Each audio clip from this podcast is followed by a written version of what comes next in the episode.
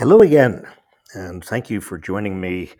Uh, I want to uh, just note a special appreciation to, to all of you who uh, have joined up our discussion group uh, and have provided a paid subscription so that we can keep this work going.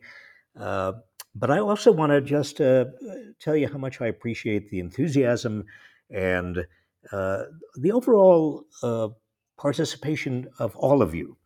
Uh, it's really uh, important.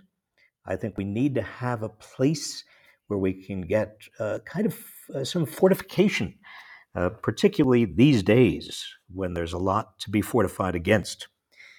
Uh, last week, I suggested that Trump maintains a hold on a large fraction of America because he fills a void created by a system that has left them behind.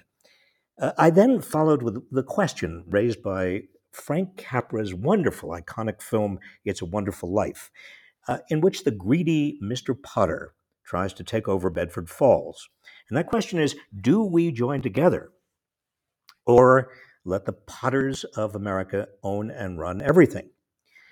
Uh, well, we are on the way to the Potterizing of America. Uh, for example, uh, expanded child tax credit payments will end next week.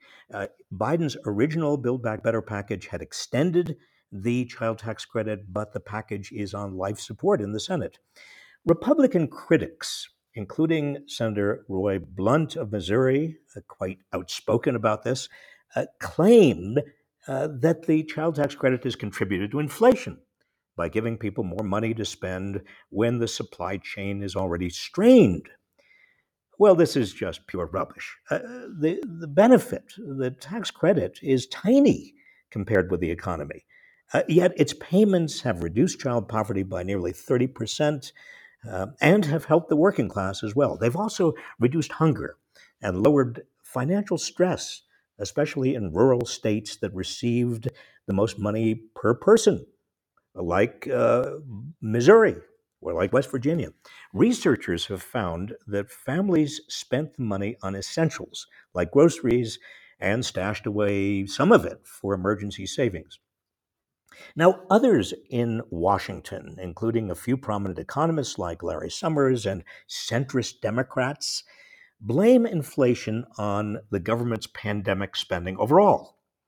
Uh, for example, in yesterday's New York Times, Neil Irwin uh, wrote that because the government tried overheating the economy, we're now faced with soaring prices and many goods in short supply. Inflation has reached its highest levels in four decades.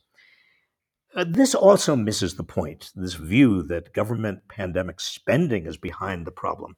Expanded unemployment benefits ended in September, earlier in some states, and the last round of stimulus payments went out last spring. Uh, more to the point, the spending was a great success story. It kept millions of Americans from falling into poverty during the pandemic. Still, other people, CEOs, business groups, blame inflation on wage increases. Uh, Now, this really is pure rubbish. Price increases are now running at 6.8% annually, but wages are only growing at between 3 and 4%. So real wages, that is, what those wages actually purchase, are really declining for most Americans.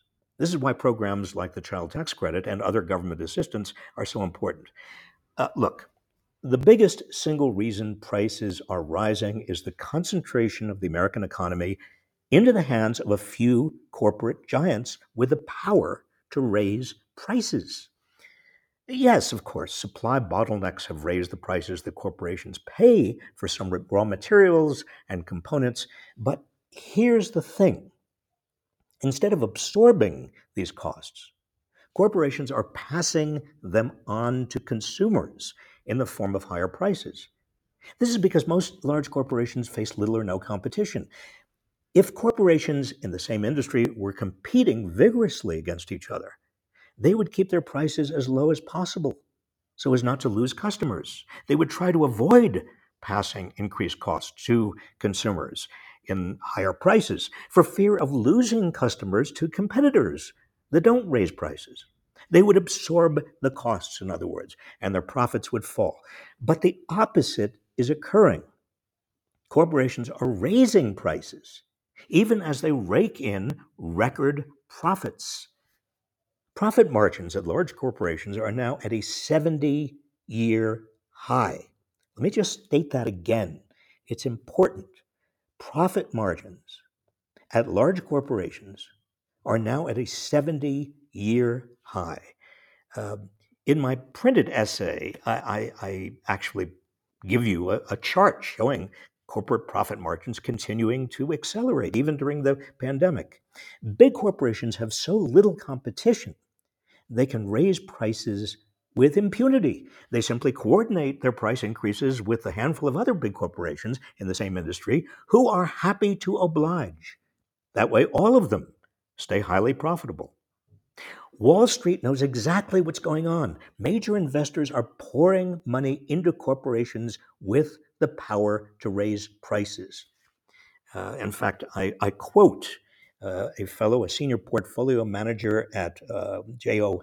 Hambro Capital Management, who told Bloomberg uh, what we really want to find are companies with pricing power. In an inflationary environment, that's the gift that keeps on giving, he said, because companies can pass along their pricing on the way up and don't necessarily need to get it back on the way down. You see, the underlying problem is not inflation per se, it is lack of competition. Corporations are using the excuse of inflation to raise prices and make fatter profits. Matt Stoller, who has an excellent Substack on monopolization, calculates that 60% of the increase in inflation is going to corporate profits. This is what I mean when I say America has been Potterized. People at the top, top corporate executives, big investors, they're doing better than ever. Everyone else is being squeezed. Blaming the child tax credit or pandemic assistance or wage increases is a cruel ruse that disguises what's really going on. What should be done about all of this? Well, for one thing, raise taxes on big corporations and the wealthy in order to finance all sorts of supports and public investments needed by the majority of Americans, such as the expanded child tax credit. But didn't we just try to do this? Yes. And not even a Congress controlled by Democrats could get it done. Why not? Because in potterized America, big corporations and the super wealthy not only have the power to raise prices, they also have the power to reduce their taxes and keep them low.